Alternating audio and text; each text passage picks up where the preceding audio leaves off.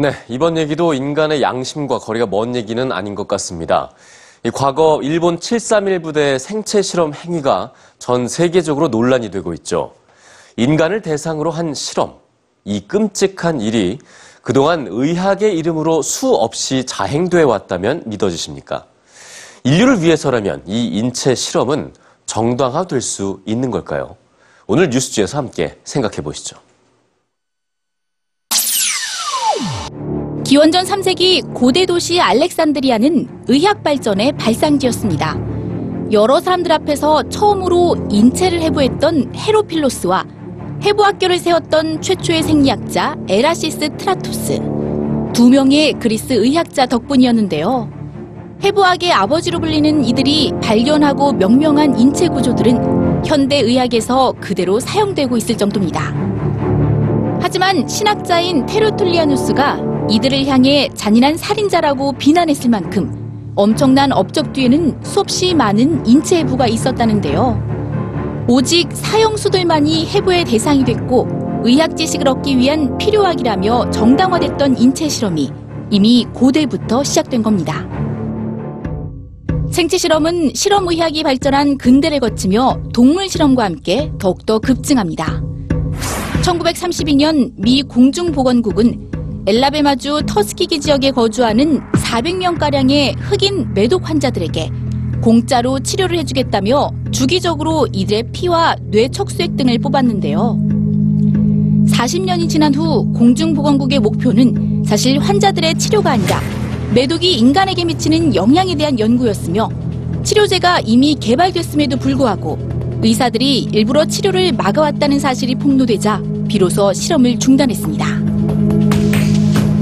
시기 북부 유럽에서는 충치 환자가 급증하고 있었는데요.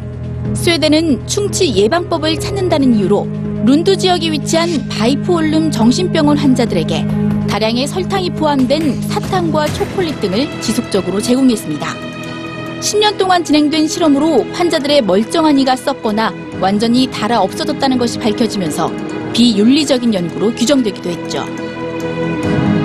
생체 실험 역사의 비극적 전환점은 제2차 세계대전이었습니다. 의학적 연구라는 명분을 내세웠던 이전과는 달리 인체 실험이 전쟁 수행을 위한 도구로 활용됐기 때문인데요.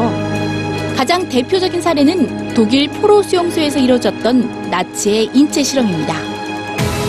그들은 공군 조종사들이 비행기에서 탈출할 경우를 대비해 포로들을 방에 가두고 압력을 낮추는 감압 실험을 하는가 하면 해군이 저온의 바다에서 겪을 위험을 예측하기 위해 얼음물에 넣기도 했는데요.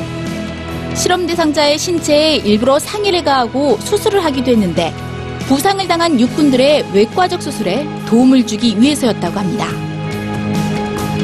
세균전 부대로 알려진 일본의 731 부대의 생체 실험은 더 잔인합니다. 1936년부터 1943년까지 최소 3천여 명의 포로들이 일명 마루타로 불리며 세균전을 대비한 일본의 생물학 무기 연구에 희생됐는데요. 살아있는 사람에게 탄저균이나 패스트균을 살포하고 사람을 표적으로 무기의 성능을 시험하는 등 끔찍한 생체 실험들이 자행됐습니다. 이후 국제사회는 인간을 대상으로 한 연구에서 지켜야 할 수칙 등을 담은 뉘른베르크 강령을 만들며 인체 실험에 윤리성을 부여하기 위한 노력을 이어가고 있는데요. 실험 대상자의 충분한 동의를 얻었고 실험의 목적이 의학의 발전 등 선의를 위한 것이라면 인체 실험은 정말 이루어져도 괜찮은 걸까요? 여러분의 생각은 어떠신가요?